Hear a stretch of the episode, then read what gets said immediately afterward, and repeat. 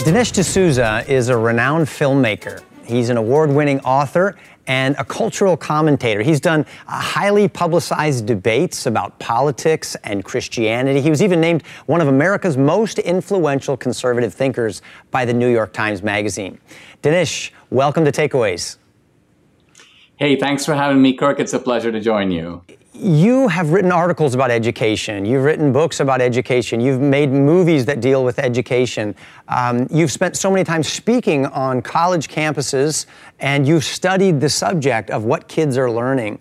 Um, number one question Do you think that our kids and grandkids are being better educated or worse educated? Than they were a few generations ago? And are we creating better thinkers or worse thinkers with all of the information that we're providing them today? I think that we are seeing a, uh, we have seen uh, a sharp decline in the quality of education, not just from a few generations ago, but uh, even from one generation ago, which is basically when I came to America as an exchange student from India.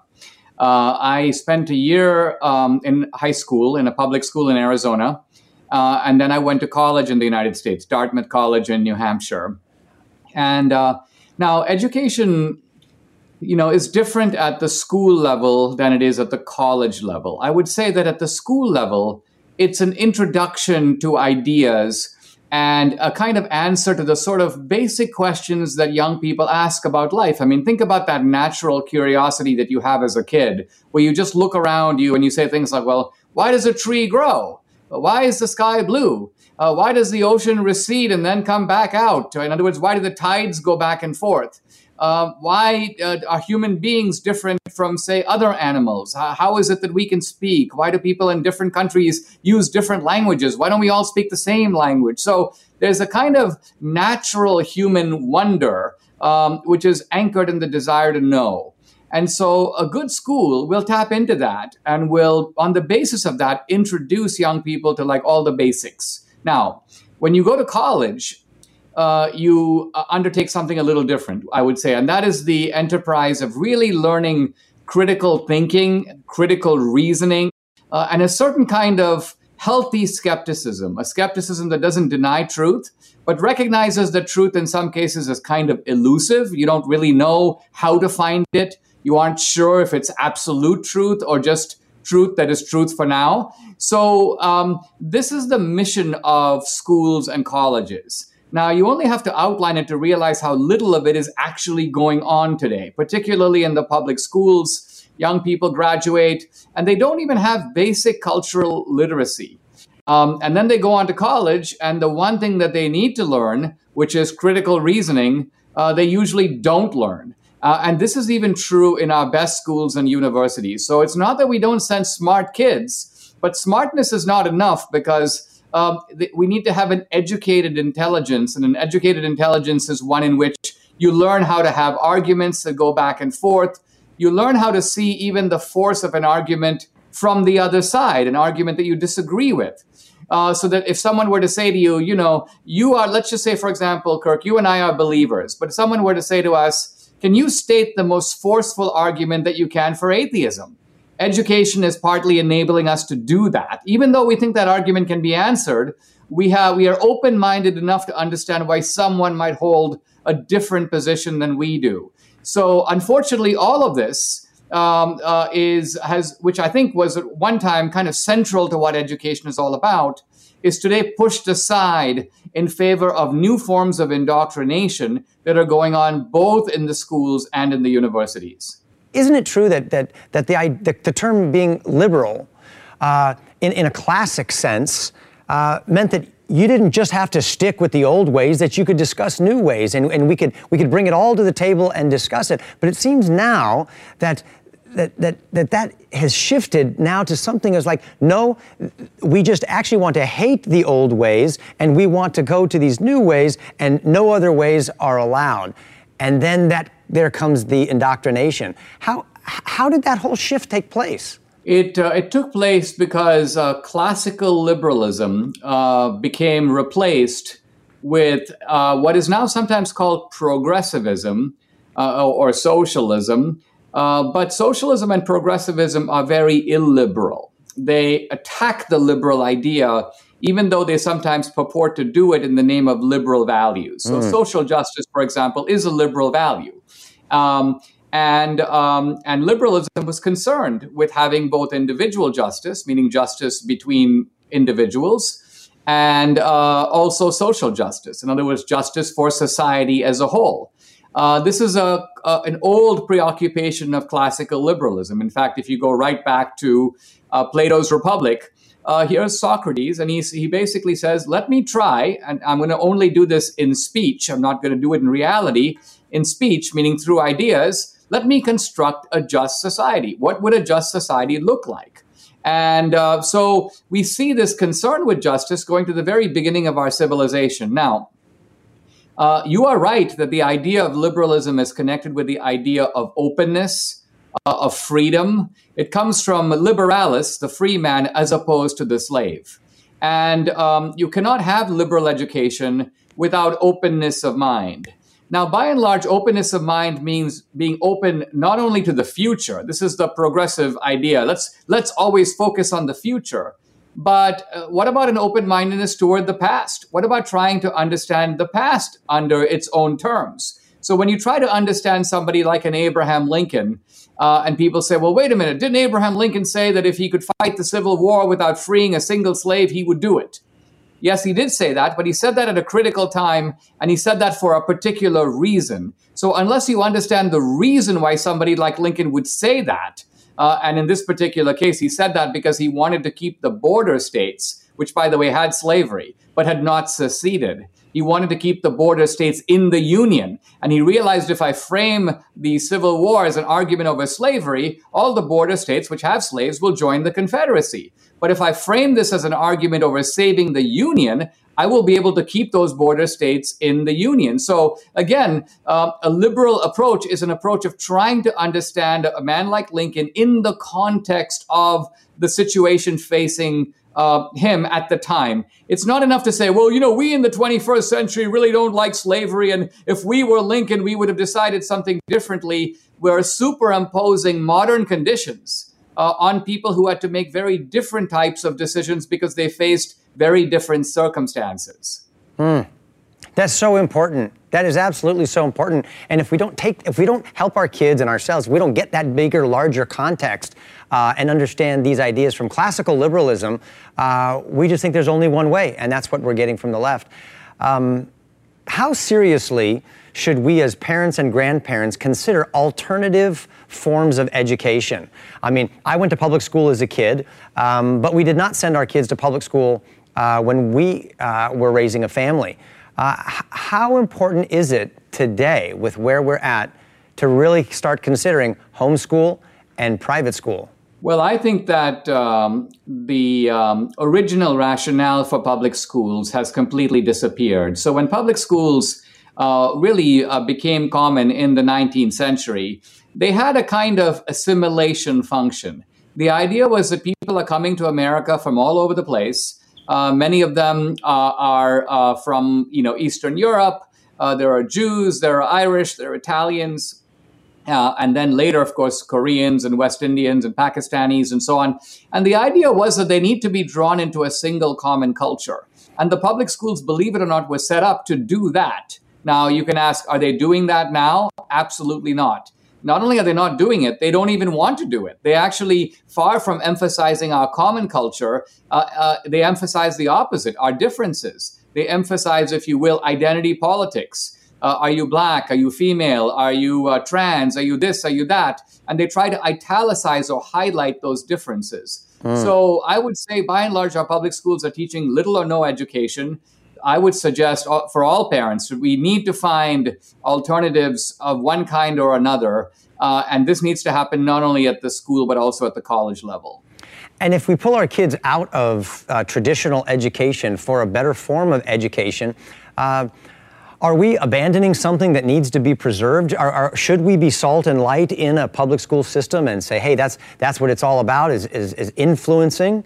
Uh, or do we need to take the approach of, no, if we send our children to Caesar, they're going to come back Romans, and so we need to uh, abandon that whole plan? I think abandonment is the right approach for this reason that you can't be salt and light when you're kind of at the receiving end of something.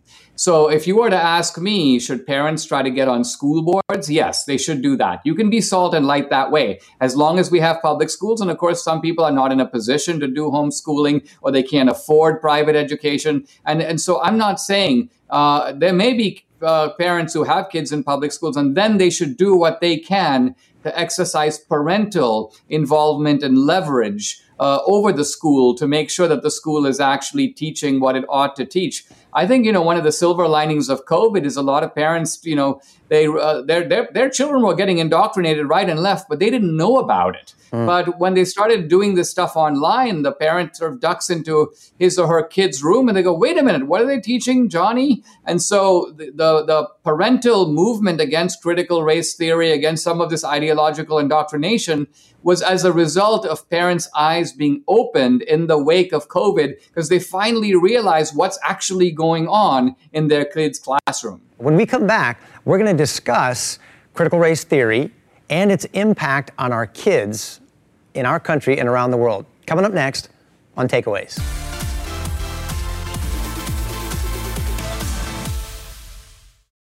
Welcome back, everybody, to Takeaways. Uh, D- Dinesh, you had mentioned in uh, just a moment ago critical race theory. Uh, for, for a lot of people, uh, this is starting to become a household phrase. Can you help us understand what is CRT, critical race theory? Critical race theory uh, arose out of an earlier movement that was simply called critical theory. Now, who are the champions of critical theory?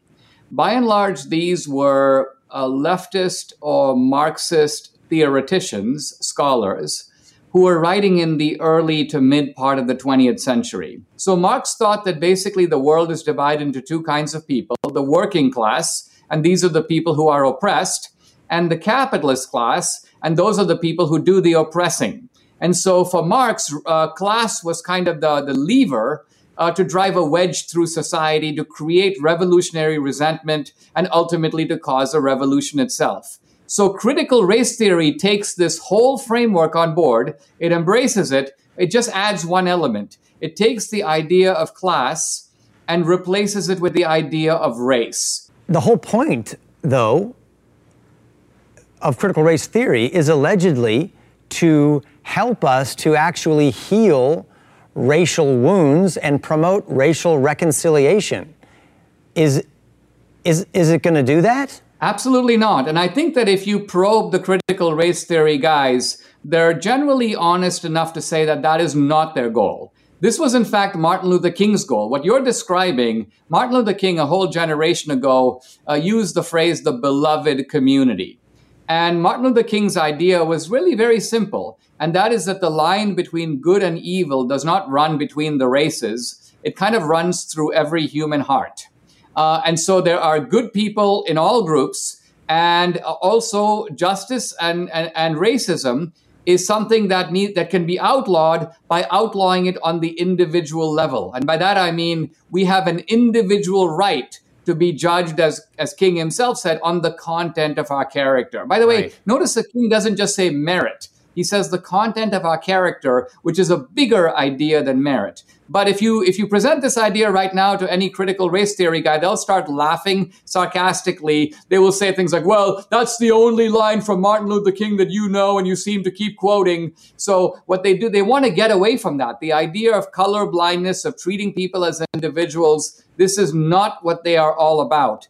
Basically, what they're all about is is italicizing or emphasizing race for every minority group except for whites. So they want every ethnic group to feel excited and proud of their heritage and to make demands based upon it but they want whites to be disgusted, shamed, and humiliated over their own heritage. And they want whites, it's not even that you can say, well, okay, you know what? I understand a lot of bad things were done by white people, and I'm going to repudiate those things. Uh, and therefore, can I gain some sort of immunity because I'm I don't want to be part of all that? And the answer is no, you can't. You can't gain any immunity. Why? Because you're white. And so, even though you may not intend to be a racist, you are nevertheless a beneficiary of what, and we've all heard this phrase these days, white privilege. And so essentially what you have here is a kind of never ending wedge between the races and far from getting away from race, which I think was always the, the goal uh, of liberals. Wow, it's so interesting. Now I am a father of six. My wife and I, uh, obviously, you,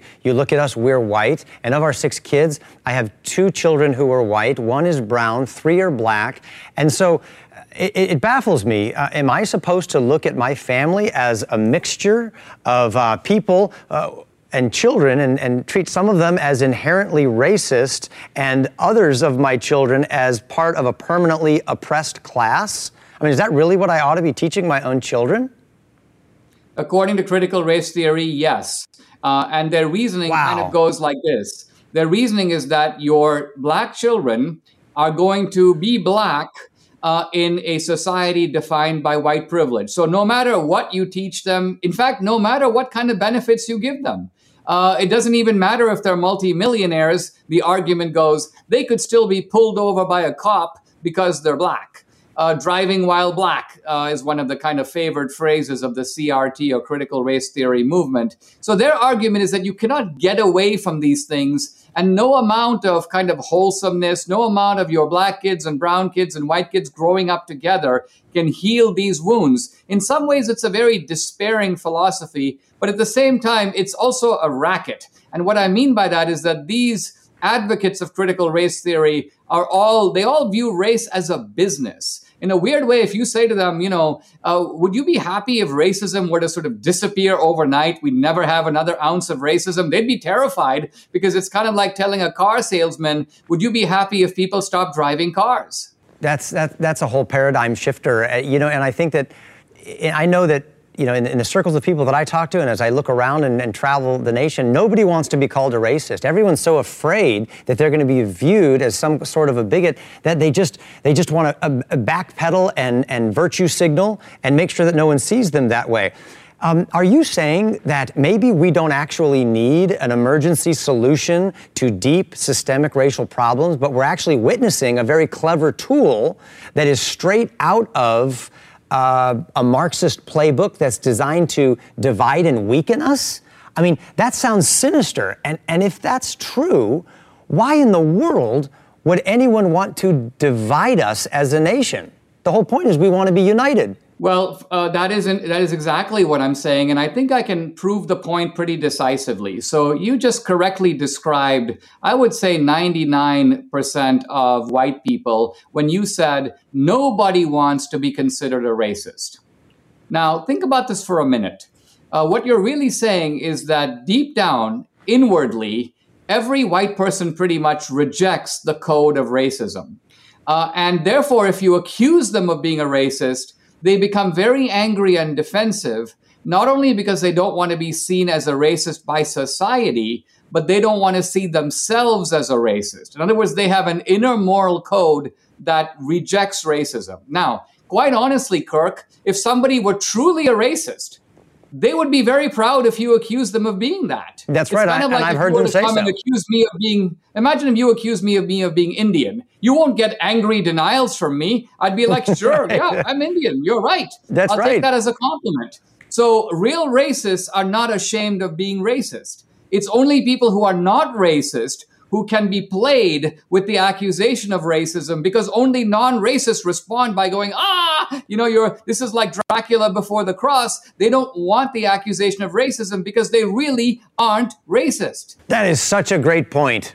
Man, I, I, I want to re- rewind this and go back and, and listen to this. Uh, I, I can't wait to do that with my wife and my kids.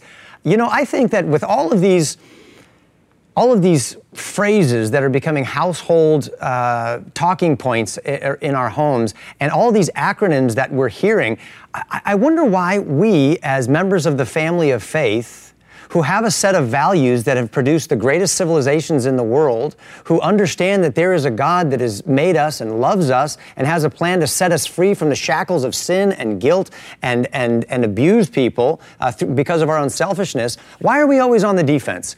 Why, why are we always the ones to say, oh my goodness, CRT, what is that? Uh, here's a new acronym. Now we have BLM. Or it's, it's, it's some series of letters that is some phrase that we're afraid of and we're trying to figure out what to do about it.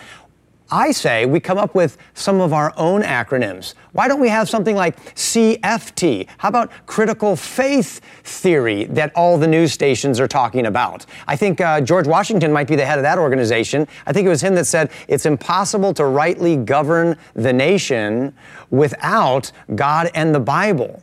I mean, this is just basic history. This is stuff that, that, that anyone has known, even people who were a little more irreligious. You take uh, Benjamin Franklin, and he understood that without Christianity, without true faith, that is critical, he said, in order for us to be free, uh, whether we're a believer or not a believer, in a country like this.